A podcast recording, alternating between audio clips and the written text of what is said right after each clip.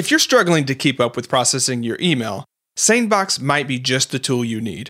It has saved me hours of time each month, and the amount of peace of mind I get from it is priceless. SaneBox sorts through your email and moves all of the trivial stuff into a different folder, so the only messages in your inbox are the ones you actually want to see. Aside from removing all of the junk so you can focus on the messages that matter, there's this great feature called the black hole. Move an email into that folder and you'll never hear from the sender again. One and done, just how we like it. Because email can be such a bear and keep you from finishing the stuff that matters, we worked out a great deal for our listeners. Visit sanebox.com forward slash giant, and they'll throw in an extra twenty-five dollars credit on top of the two-week free trial. You don't have to enter the credit card information unless you decide to buy, so there's really nothing to lose. Again, that's S-A-N-E-B-O-X dot com forward slash giant. You're listening to Productive Flourishing. Thanks for joining us today. And feeling the should of it. You know, maybe I should. And that's where I stop myself every time. I'm like, no, Andrea, this is, that's a dysfunctional relationship. Don't do it because you think you have to and because you're trying to save face for all these people and create an image because I want to be perceived a certain way. I mean, this goes into the shame work that I do. We all have these identities that we want to be perceived by from other people. And when we're at risk for not being perceived that way, or we actually are not being perceived that way, we fall into shame.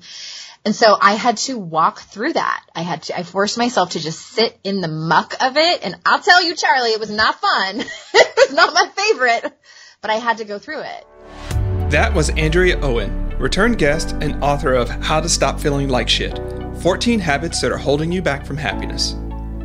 In today's episode, we get personal.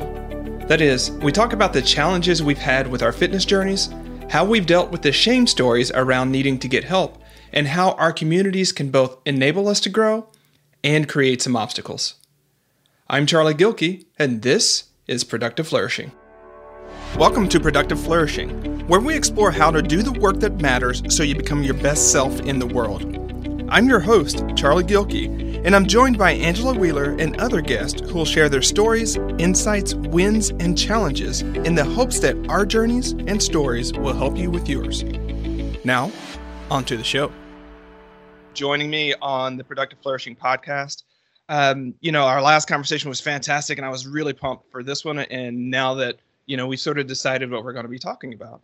Really, I'm so happy to be back. I mean, we've we could have just recorded the last fifteen minutes of our chat and called that a day. Yeah, you know, I know listeners always hate when people are like, "Well, what are, you know, figuring out what we're going to talk about." Well, we have such a range, and yeah. you know, because you have your own podcast, sometimes you want to talk about what's actually juicy for people rather than mm-hmm. what we decided four months ago we might want to talk exactly. about. Exactly, it might be different. It might be different, and so what we're talking about today is the work of working on your own work. Now, I know that's very meta, right? A lot of work in there, um, but we're both. Um, coaches, we both have clients, um, and we're both really advocates for doing our own work. And it turns out that's not so easy when mm-hmm. you're a, you know, when you've got social media followings, you got people looking up to you, you got people sort of following you and seeing what you're doing. It creates a different level of um, head trash and inner critic, you know, intensity that you might not otherwise have. So we're going to talk about some of the things. We're going to talk about um, particularly our health journeys right now, because we've both been on health journeys in different directions, but then uh-huh. we've got some other things we're going to go into. So um, kind of pull us into your health journey over the last two years or your journey with fitness and exercise. Yeah. Well, I mean, it goes way back. I grew up, I was lucky enough to grow up in a family that didn't hate fitness. My parents played tennis. My mom was a runner. Exercise was never used as punishment. It was always fun. I played soccer growing up, played a lot of tennis growing up, and was always an athlete. And then even when I went to college for exercise physiology, I literally got a degree in how the body works via exercise, and always loved it, always loved the industry, always loved the topic of how we are put together as humans. And so I worked in the industry for a little while and then found life coaching, but still always worked out. And then after some reflection and working on myself, realized that the behaviors I had, in, especially in my twenties, were not healthy. You could call it an eating disorder. I kind of flirted in and out of, of these behaviors and had to do some work on that, which was great, but still always had a decently healthy relationship with fitness and food. And then I got to the point where it was it was kind of interesting. I ran a ten K and was so miserable when at the end of this race, I was like, what am I doing? I hate this. I hate running. I was just burned out is what it was. It was just burnout from running. Didn't want to do it anymore. And then I had even done a couple of triathlons. And so I quit. And then my dad died in twenty sixteen, which was also, my dad died three weeks before the twenty sixteen election, which I'll just tell you, the election did not go my way. So it was sort of a double whammy. And I just thought to myself, you know what? I don't, I don't want to work out anymore. I just don't want to. And I had also come to the realization that pretty much my entire life, I had worked out and exercised solely to change the shape of my body and or the appearance of my body. And I thought to myself, this is a dysfunctional relationship. Like, I don't want it to be that way. Cause I could, I could tell you, of course I'm working out for my health and it's to feel good and it's self-care. And, and that's, those are all noble reasons. And at the same time, it was a load of bullshit. Like, it really truly was. And so I took, I told myself, you know what? I'm not going to work out unless I can get, until I can get to that place where I need to work on my stuff and get to that place where truly Truly, I'm working out to take care of my body for its health. And as a forty-four-year-old person, it's a whole new ballgame now. Like, you know, I don't want to sprain my ankle when I'm getting out of the shower. Yeah. I hurt my back when I'm tying my shoes. It's a yeah. real thing. Well, I'll say this is not just flattery, like, like you're mid forties, but I wouldn't be able to tell. So well, that's you. the other, that's the other I thing you got to tell. Thank my parents for that great D N A. Yeah. Um, yeah, it's it's been tricky. But let's dig into this a little bit more, because if we're going to be really real, we know that a part of, um, especially online thought leadership, is an appearance game, right? Yes. It really, really is. And, and this for men and women. And uh, so I'll get, I'll get to my side too. So it's, it's in some ways it's a career jeopardy moment, in the sense of, if you're not fitting the image that, you know, both you have put up and that society is placing upon you, then that could mean differences in terms of whether people take you seriously or whether they take you too seriously. Like, mm-hmm. there's all these perceptions that go around just the mere physicality of what's going on. And so we can't sort of pretend like that doesn't exist. So yes, it can be for health, but did you talk to ab- about that sort of appearance and that sort of social pressure and, and acknowledgement piece of it? Yeah. Well, I, and you know, of course I started to gain weight. And I would look back at some of the images that were on my website, and I was like, those pants don't even fit me anymore, not even close. and and people would say, make comments about this one particular pants I had, those, and I'm like, I don't, those don't, it's not even, not even anything. And also seeing other people in my industry that are at my level in their Instagram stories, high-fiving their workouts every day and thinking, that, and feeling the should of it, you know, maybe I should. And that's where I stop myself every time. I'm like, no, Andrea, this is, that's a dysfunctional relationship. Don't do it because you think you have to, and because you're trying to save face for all these people and create an image because I want to be perceived a certain way. I mean, this goes into the shame work that I do. We all have these identities that we want to be perceived by from other people. And when we're at risk for not being perceived that way, or we actually are not being perceived that way, we fall into shame. And so I had to walk through that. I had to, I forced myself to just sit in the muck of it. And I'll tell you, Charlie, it was not fun. It was not my favorite, but I had to go through it. Well, that's similar, because, you know, I'm, I'm reflecting on your story and my own, because, um, you know, I haven't talked about this publicly yet. This first time here. So, um, sometime in March or so, I stepped on the scale, mm-hmm. and, um, I'm comfortable talking about it. So it, I weighed two forty. And mm-hmm. though I'm a mes- I'm a mesomorph, I'm a stocky guy, I was like, nah, that's an excuse at this point. Like, this yeah. has gone too far. And it also happened that, like, two weeks prior, I or around the same time, I went to see my dad and my brother. Mm-hmm. And, you know, we come from heavy stock, don't eat well, from the South, so on and so forth. Mm-hmm. And so I looked at my dad, who was diabetic, and he's, you know, um, he's seventy-nine. Um, and so in looking at his journey and how similar we are in many ways, I was like, that's the road I'm on. Yep. Right. And looking at my brother, I love him to death, but he knows he's not on a good road too. And I'm like, that's the road I'm on. He's six years older than me. If I don't change, I'm going to be where he is in six mm-hmm. years.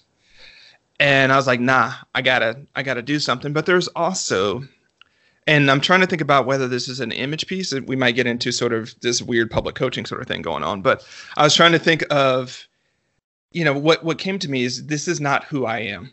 Mm-hmm.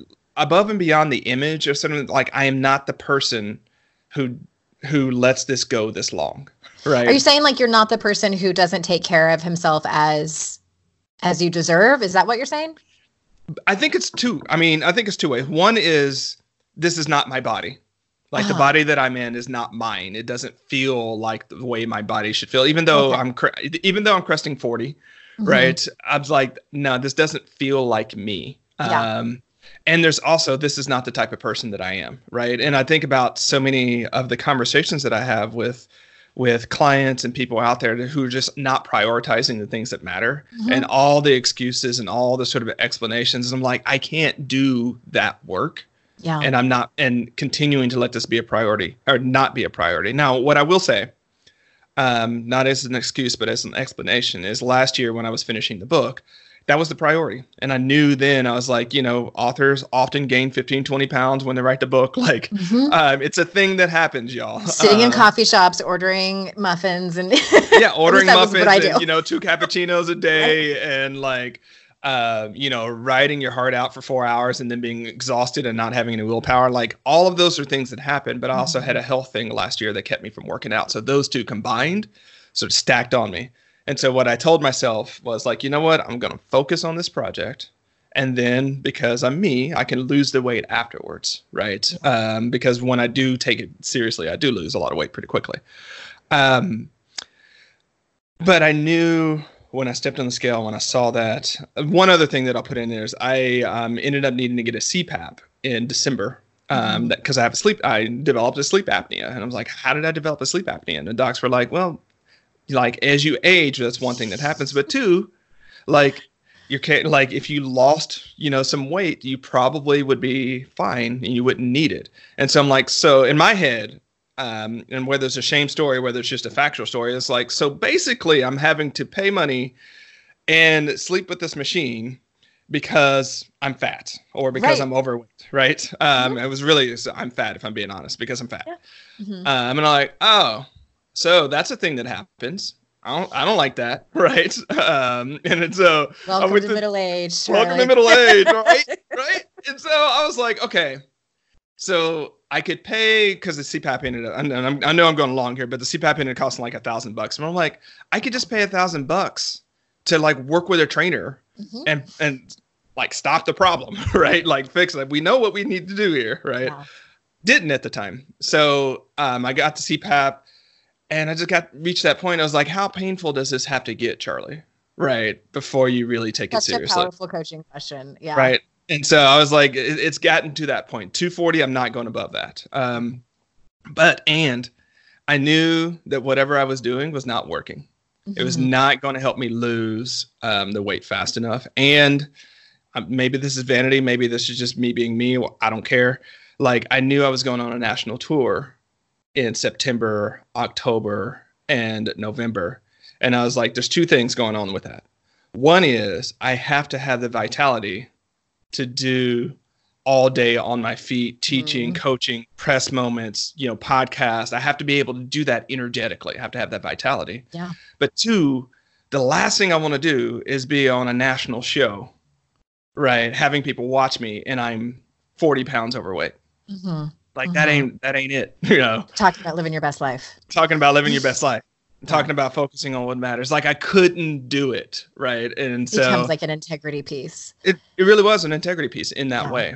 And so, um, and also I lost the credibility, the internal credibility, you know how important this is, Andrea, yeah. to be able to say to clients and people and readers, like, I get there's a lot going on and you have to make this work because mm-hmm. I wasn't doing it. Yeah. Well, and I I totally hear you on, on, I love that you mentioned you were focused on your vitality because that was it for me where the shift was, because I also finally did get to a point, it was very early this year, December, January, where I finally just bought bigger jeans I just, I was tired of trying to shove my body into these jeans that don't fit. And part of me was like, I don't want to spend the money. And because I feel like I, you know, my body might change. And I'm like, Andrea, it's, it's going to be fine. I found, okay, Levi's for the women out there. Levi's makes really great high-waisted jeans for like forty bucks on Zappos dot com. So bought a few pairs of those and they fit amazing. It was the biggest size I'd ever bought. And I even had some pictures taken in them. And I'm like, you know what? Like, that is my mom's body. Like, I remember my mom looking like that. And I thought she was the most beautiful person in the world.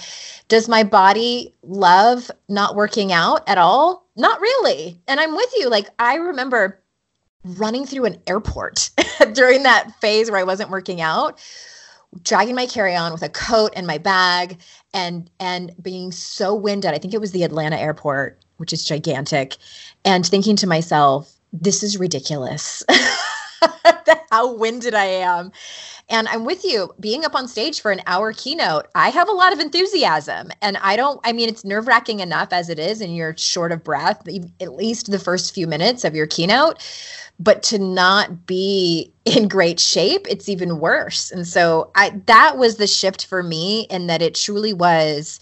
And also I wanted to feel stronger. It, and I, and I, I'm only half joking when I say I really, truly, I remember when I was in college, I was a lot younger. And at the time they were talking a lot about, because the baby boomers were a huge fitness population, and they were talking about functional movement. And I was like eye rolling. I'm like, oh, it's so lame, functional movement. And now I get it. And I'm still young and compared to baby boomers, but it's a real thing, you know, waking up with aches and pains and things like that. And I'll tell you what, I have like hardly any aches and pains anymore now that I've been working my butt off and and doing what works, and I'm not winded anymore. So it all, it all, I am grateful though for having gone through that two year period and watching what happened, and also watching the internal struggle, like as a woman living in this culture that values small, thin bodies so much more than any other. It's been an interesting journey. Very interesting. Yeah. Um, One that's not done, by the way. But yeah. Yeah. And, and that's been the thing, because, you know, as I started, so, um, you know, I was telling Angela, because we were talking about press questions and we were talking about different things to talk about. And I was like, you know, the reality is I have lost twenty-five pounds in two months. Mm-hmm. Um, but I don't want to talk. I was like, but I resist talking about that. One, for several, part of it is the, that, what if I can't keep it up story? Like what? Because that happens. People lose weight and then they balloon back up, and then you have a a story out there that you did it and then you didn't. So I'm like, ooh, I want to avoid that. But I also was like, I don't want to start the situation to where I'm normatizing a certain sort of behavior that people think they have to do, mm-hmm. right? And what's our way of talking about that so that it's not um, unintentionally shaming folks into being a certain thing. So unintentionally shaming people who are her perfectly happy with their body mm-hmm. and perfectly happy with their level of fitness and perfectly happy with their life, that they should do something else, because that's not what I want to do. Right. However, I do want to say, for those people who are not happy mm-hmm. with their body, who are not, who know that they need to change some behaviors, mm-hmm. so on and so forth. Like that's, that's the edge that I want to be on. Never want to convince someone they should do something, mm-hmm. but help mm-hmm. them do something they've decided to do. Um, and so that's where it's like, you know, I know what the game should be is I should be on Instagram and posting pictures and like doing all that. And I was like, first off, everyone who knows me knows I actually don't like Instagram. Right. Um, and so it's like, I would be out of integrity just to start that, just to do that one thing. And two, what's what what is that saying to folks? Like, this is an important thing to me. Mm-hmm. Um, and um, for those people who are interested, great. But like, let's not make it such that it's just another way of telling women or telling all people they have to look a certain way and they have to yeah. do a certain thing. And if they're not, then they're less than, because I hate that story and any variation of it. Yeah. And it's super complicated because, I mean, if nothing else, maybe your listener, listeners will walk away and just diet culture, just Google it, Google diet culture, read some great articles about there about that. And that was one thing that I really started to pay attention to. And coming from a fitness background, just so seeped in. And, and, and honestly, when I was in college, it was the height of the quote unquote obesity epidemic. And taking, and for me more recently, taking a good look at fat phobia and ableism. And I mean, this gets really deep in, in and is even directly correlated with white supremacy, even if we want to go down that path. But diet culture is one thing where, I mean, the door got kicked down on that. And I was like, wait, what? wow, my eyes were opened and became conscious of just so much, just in, in this country by itself. I mean, I don't have an experience of living in any other cultures, but I don't think it's that much different everywhere else, just how we are seeped in diet culture. Absolutely. And and while we're talking about shame stories here, the other piece is the shame story one can get when they help people, but they need to hire someone to help them with yeah. either that thing or another thing. We should so have they, it all together. We should have it all together. Like, like if you're coaching folks, you shouldn't be, you shouldn't need a coach. Right. Mm-hmm. And so I'll let you share sort of your thing and then I'll talk about mine. So, so, um, talk about what you got going on on that front.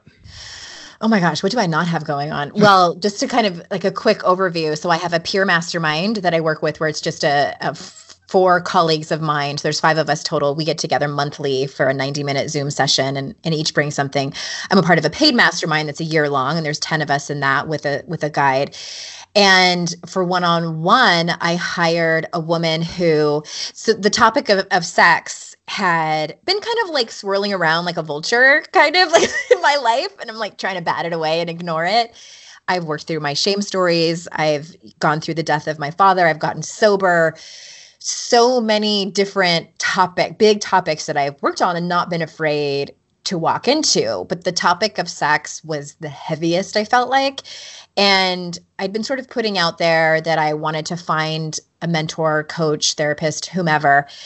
Found a couple people that it, it just wasn't right. And then this woman serendipitously, I shared a cab with her in Amsterdam, and she's American. And we were both speaking at this festival in May, and we got to talking, and we both didn't want to go to this particular party. And so we ended up having dinner together. And she kind of just casually told me what she did with clients because I asked her.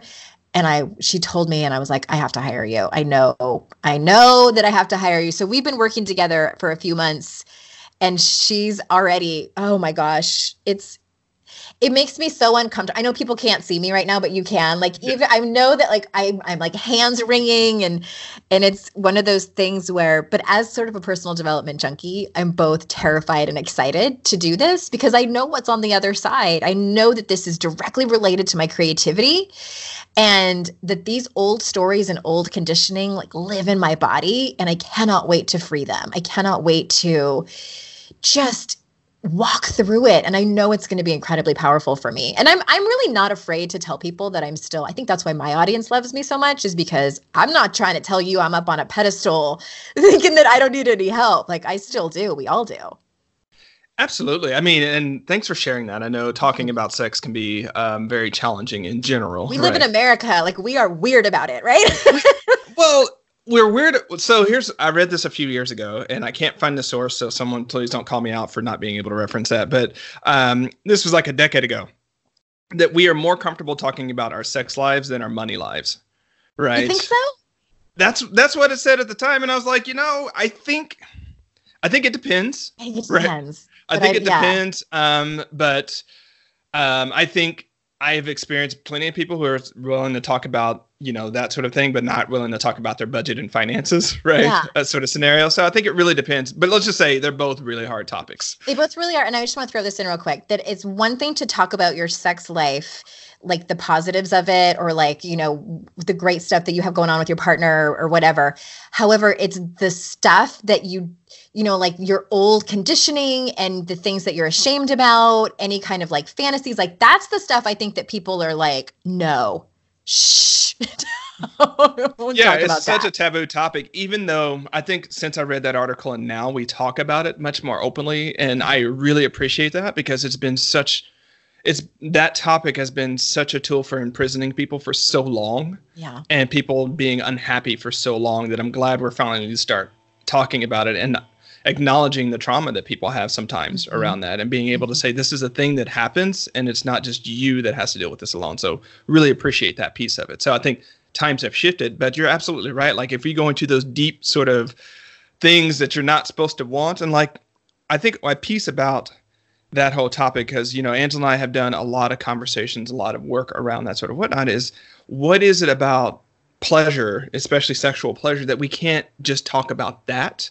mm-hmm. right? It has to be so veiled, and you can't like something just for liking something, right? Right. Um, and so there's just so much going there um, that that makes it such a taboo topic and such a difficult topic Um, mm-hmm. And then you layer over, you know, um, culture and religion and oh God, religion. family norms. And, and I think it's gender specific. I think yep. that for women and men, it's, it's, it's, I'm not saying that either have it harder, but it's, it's definitely unique with each one. And uh, yeah, you throw religion in there. Who? Absolutely. Christians, don't get mad at me. I'm not, I grew up with, yeah. And it's, it's a lot of, a lot of stuff. Yeah. You know, I mean, and that's what I want to say. Like, if you live in American culture, you live in a Christian culture, whether or not you're practicing Christian, whether or not mm-hmm. like so much of that seeps into the conversation, the cultural more, the cultural mores, the folkways, all of the conversations that like you get in that. And I grew up in the same way, right? Yeah. Um, very, very Methodist and so on and so forth. And so like, I get it from that side of things, but that's just the culture we live in. Mm-hmm. Um, and so there's deep, deep things there. Um, it's seeped in shame. I think is is an easy way to bottom line it. Bottom line it, yeah. So I'm um, done with the conversation. Seeped in shame. No, uh, okay, let's talk about something else. talk, talk about something else very, very quickly. It was really interesting. Like, you're right, the, the readers can't see you, but that was one of the few times we've had a conversation where you started getting itchy and you started getting clammy. It's so it's, it's because it lives in my body. That's the thing that's so fascinating to me. And I'm someone who's really had to work hard through the somatic Uh, healing of things because I'm all up in my head. I want to have a step-by-step process where, where we can just talk about things and have it be very practical.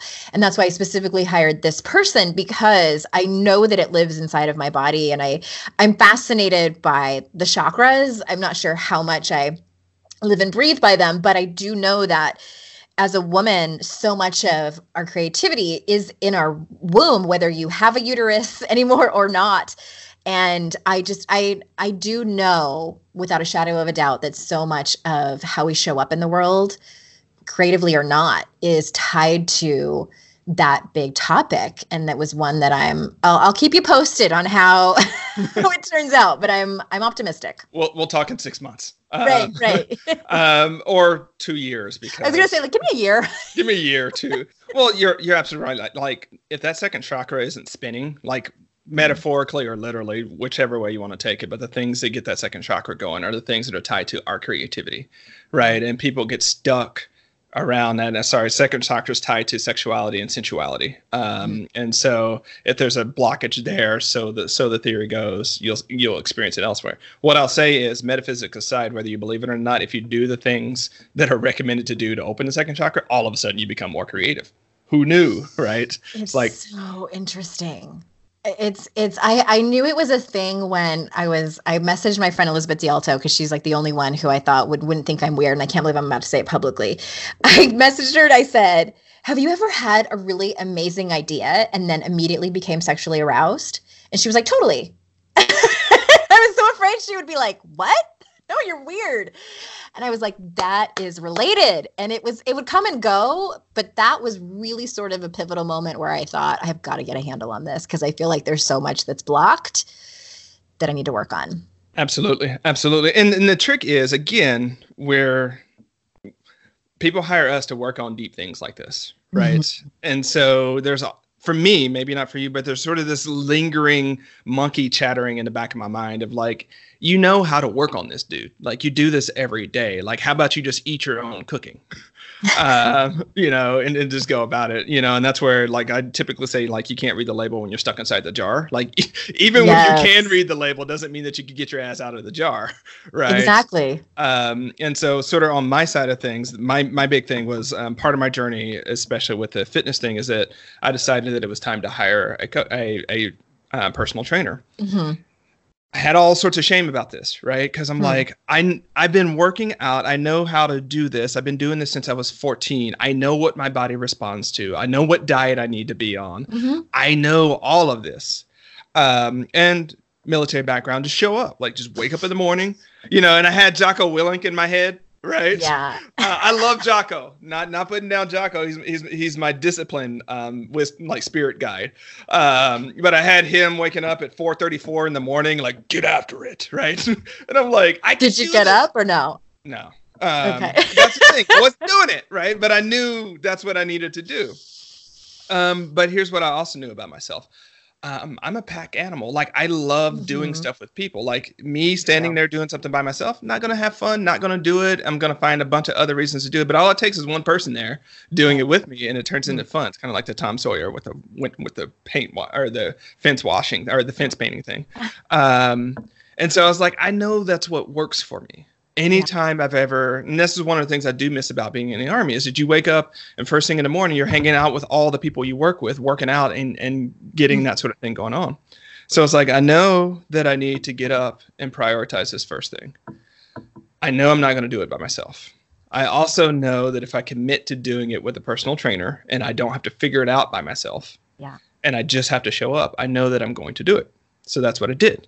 Um, and so I'm like, oh, but it's so expensive. Um, mm-hmm. because Andrea, it was three times a week. Um, and I committed to doing it at least two months. And uh, you, was it one-on-one or with one, a group? One-on-one. Oh, damn, that is expensive. Uh-huh. uh, and so I was like, ah, it's expensive. But then I, I went back to the C PAP thing though. And I'm like, mm-hmm. I paid a damn thousand bucks to buy a machine to help me sleep because I yeah. wasn't attending to this and I wasn't getting the holistic benefits that we're talking about. So if I've already had to pay that, or if I'm going to, like, that's just the intro of things I'm going to have to buy if I don't get right. this in right. Um, because I know how much my dad's diabetes meds cost. I know how much all of that stuff costs. So I'm like, I'm going to pay it one way or the other. Mm-hmm. right. Mm-hmm. Um, and so, and it was really one of those stupid things because it's like, honestly, for the cost of a month of three times a week, um, training, like that's one session for me. Yeah. And so it's like, I can just sell that one or just reallocate the money that I'm already going to get for that. And I realize I'm coming from a financially privileged space in the sense mm-hmm. that that's built in our life that I'm able to do that. But it was a conversation that Angela and I had. It's like, wait a second, we were willing to pay, um, you know, a bunch of money to go to Jamaica earlier this year. It didn't happen, right? Because of health stuff. Um, kitty health stuff more than anything else, but um, that's neither here nor there. I was like, we were willing to pay that to go somewhere for a week or ten days. Mm-hmm. It seems really, really friggin' inconsistent to not be able to pay a fraction of that. Yeah. To take care of this long-term, you know, health, vitality, personal integrity, confidence piece. Right. And you can't go to Jamaica if you're sick. You can't go to Jamaica if you're sick. Um, you can't enjoy Jamaica if you don't want to take your shirt off because you don't yeah. like the way your body looks. And there could still be that cultural shaming thing going on. But I just knew for me, like, I could either work on the deep sort of problem, yeah. right, which is something you can work on. But also I could just lose the weight that I know I needed to lose anyways. I mm-hmm. knew I needed to lose. It wasn't someone else shaming me. It was yeah. like, it's not where I needed to be. Um, yeah. But again, a lot of shame because like I'm paying all this money and I'm going and I can't do this by myself. And um, but what really got me, and I talked to Angela about this, was like what I was most scared of is not people finding out I was working with a personal trainer. Mm-hmm. Like, because what type of butthole would I be to be like, oh, yes, I am totally hireable to work with you on your thing, but I'm totally ab- beyond hiring someone to help me. I'm above with. that. I'm above that. I've got it figured out, y'all. Right. Um, so that's one piece. And two, it made it joyful for me. But what I was really scared is that I would love it.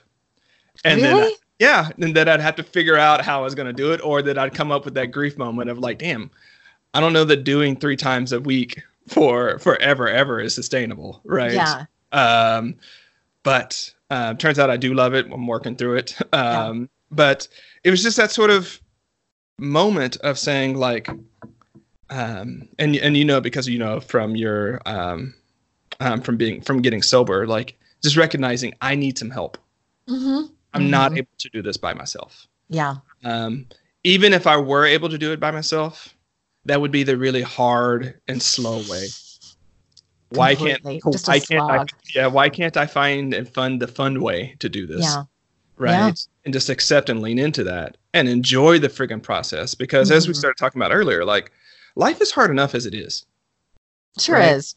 We don't need to be out there making it harder or doing stuff the hard way just because, you know, um, that. Now, again, I know that's not an option for everyone, but I think it's an option. A version of getting the help that you need mm-hmm. is an option for a lot of people, especially when you just think about what can, what are you already doing? Let's talk about the money piece so it could be more specific. What are you already buying or spending to feel the holes of unhappiness that you have around not mm-hmm. taking things. And so I talk about a lot about this, Andrea, when it comes to creative work. I think a lot of people go into overconsumptive modes when they're not doing the work that matters most to them. Yeah. Um, to fill that hole. And it turns out a lot of times when you see people who are on creative fire or they're doing the work that mat- matters most to them, they just don't want to buy a lot of things. Right.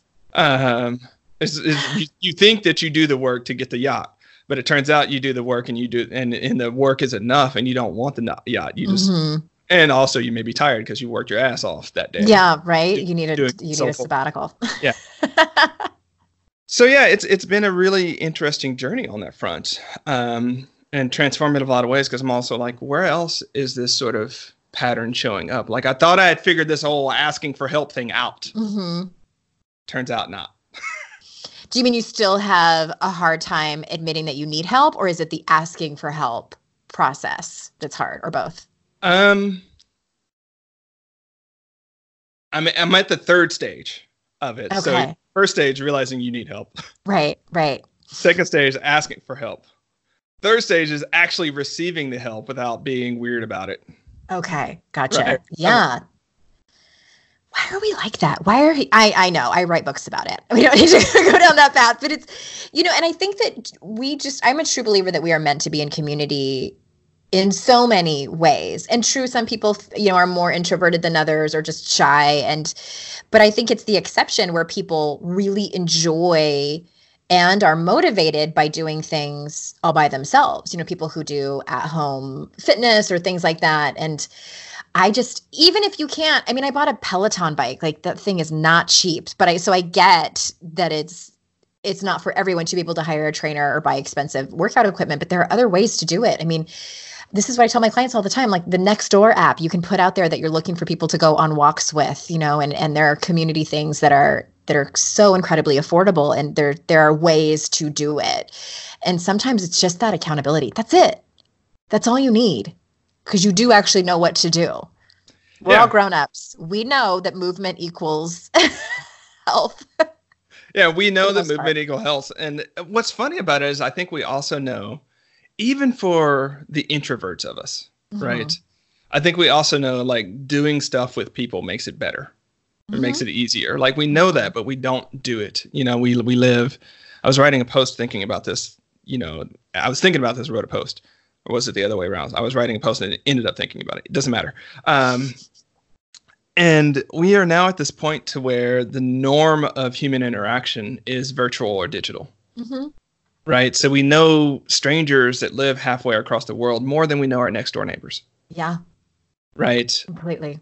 And so at the same time, I think we there's a deeper knowing that like the relationship with our next door neighbor is richer and more powerful and more mm-hmm. important in the end, because stranger from across the world may not n- see that, you know, someone stole your bike um, or whatever the case may be. Like the things that neighbors do like with and with and for each other, it's just different. Right. Yeah. Um, and so I think that's just that weird thing is like, getting back to asking for local help and asking for local resources is, mm-hmm. is the way to go. And yes, I th- I think part of it is is that like, who what what was I reading? Debt, the first ten thousand years. I think I was reading that. Um, he was talking about in different societies, we understand that giving gifts or exchange keeps a relationship going. And so to pay off one's debts and to be in a place where you don't owe anybody is essentially saying, I don't want to be in community with you. Interesting. And so the cultures have ways of which there's there's a myriad of different small debts that are owed across them, because it's a way of saying we're all in this interdependent relationship. Mm-hmm. And so it's incredibly rude to be like, we're done, even Steven, I don't owe you anything. Um, I'm just going to go do my own thing, because, again, yeah. you just said, I don't want to be in community with you. That's so fascinating. It makes me think that's why in, in many cases, friendships and intimate relationships too, but I was thinking about friendships, how they can feel awkward and uncomfortable because one person feels it's it's just uneven in that way. Yeah. Um, we will corrupt more relationships by them not being reciprocal. Mm-hmm. Um, mm-hmm. If you're that super person that no one can help, no one can be, no one can say anything meaningful or contribute in any ways, at a, ver- at a certain point that the other person is like, I can't be in relationship with you. Yeah. Exactly. Uh, or I can't be in an equal relationship. I have to be in a sycophantic, or I have to be in a mentee, or I have to be in a less than relationship with you. Mm-hmm. And I don't want to be, mm-hmm. you know? So um, all that said, I think part of the reason we maybe shy away from those local relationships is because you do set up these obligations and re- responsibilities that you can't turn off a notification and get away from. Yeah. And then that's where ghosting happens, because people are feel bad that they haven't responded to. I mean, yes, I've done it and been on the receiving end of it. But what's really fascinating, I know this is kind of off topic and we can, we cannot go there, but just being in the, in the Peloton community, and for those people that don't know what it is, it's, it's, a, it's a company that has essentially recreated the gym experience at home.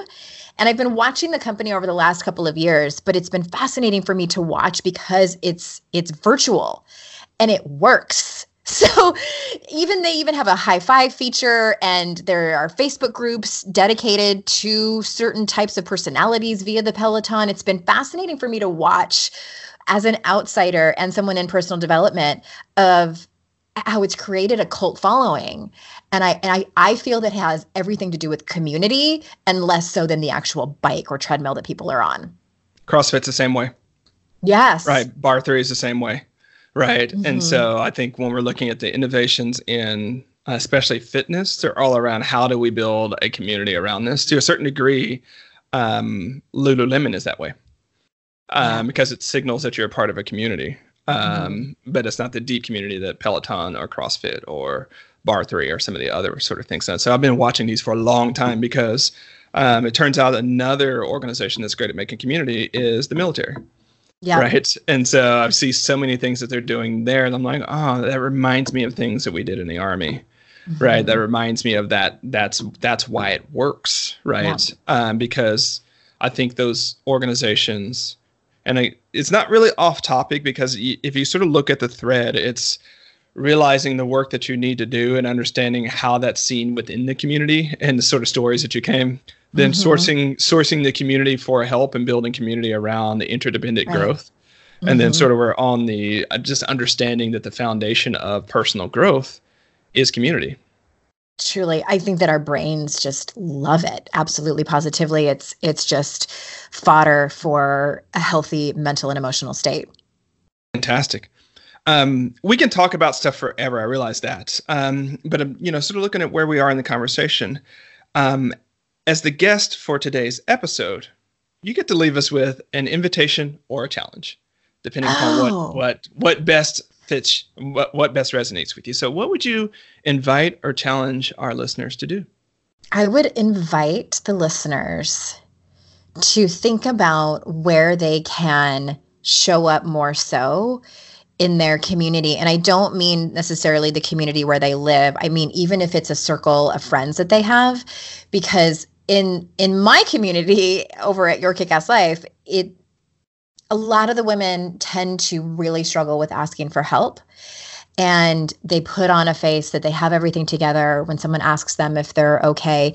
Even if they do share something that's hard, they just story tell and tell the facts without getting into any of the emotional capacity that's there. And so I invite them to think about one or two people that they trust immensely and tell them, even if it's not something that they're going through that's really difficult at the moment, if it's something that happened a long time ago that they have feelings about. And here's here's the kicker. So it's not just that. It's also that you ask for what you need in those moments, because I think we have so many well-meaning friends who we tell something really difficult to, and they either try to fix it or they try to dismiss it and say, oh my gosh, you have to be exaggerating. It wasn't that bad. I'm sure that your boss didn't mean what they, you know, and, and we're trying to make the other person feel better. We're trying to put a blanket, a warm blanket over their feelings, when really all you want is to be seen and heard. And so I invite you to ask for what you want. And you can say something like, I love that you always try to fix it for me, and that tells me that you feel love, that you love and support me. And what would make me feel so loved and supported is that if you did this. And then you tell them exactly what it is that you want. Do that with your romantic relationships too. It can be a game changer. Absolutely. Um, absolutely. Partners. I was going to say mm-hmm. men, but I'm going to say partners. When your yeah. partner is expressing things to you, the question to ask is, would you just like me to listen? Or would you like some help with problem solving? Mm-hmm. And then honor whatever the response is. Yeah. Um, which might be nodding, nodding your head and saying, oh, that really sucks. mm-hmm. um, and biting every urge that you have to fix it. Uh, my my best friend is a relationship expert and, yeah. and communication expert. And sometimes when I come to her, like if I'm seething mad at my husband, which doesn't happen very often, but it, it does happen. And she says, well, do you want to hear my thoughts? I know that she sees my part in it. She wants to tell me. And I'm like, no, I actually don't. Give me twenty-four hours. And she does. And I, and I, and then we've had to establish that in our relationship, because before she would come right in and tell me. And then I would hang up on her or just stop telling her. I'm like, I'm going to tell my other friend that's always on my side from the beginning and not tell you. So we had to come to that conversation. And and I always know that she has thoughts. And when I'm ready to hear them, she will give them to me. But yes, ask for what you need. Andrea, thanks so much for joining me today. It's always a blast talking to you. I know. We could talk about all kinds of different things all day long. I am just, I feel honored to be here. Cool, cool. All right, listeners. So you heard it from Andrea. Ask for what you really need. I'm going to put that really on there, because sometimes we ask for the surface level need mm-hmm. and don't acknowledge the deeper level need in a conversation. Um, and remember, we grow with others. So find the other people that you want to grow with. Until next time, stand tall and start finishing. Thanks for listening to Productive Flourishing. To get more resources that'll help you finish the work that matters and be your best self in the world, head on over to productive flourishing dot com. If this episode warmed your heart or got your wheels turning, we'd really appreciate it if you'd leave a review for the podcast on iTunes.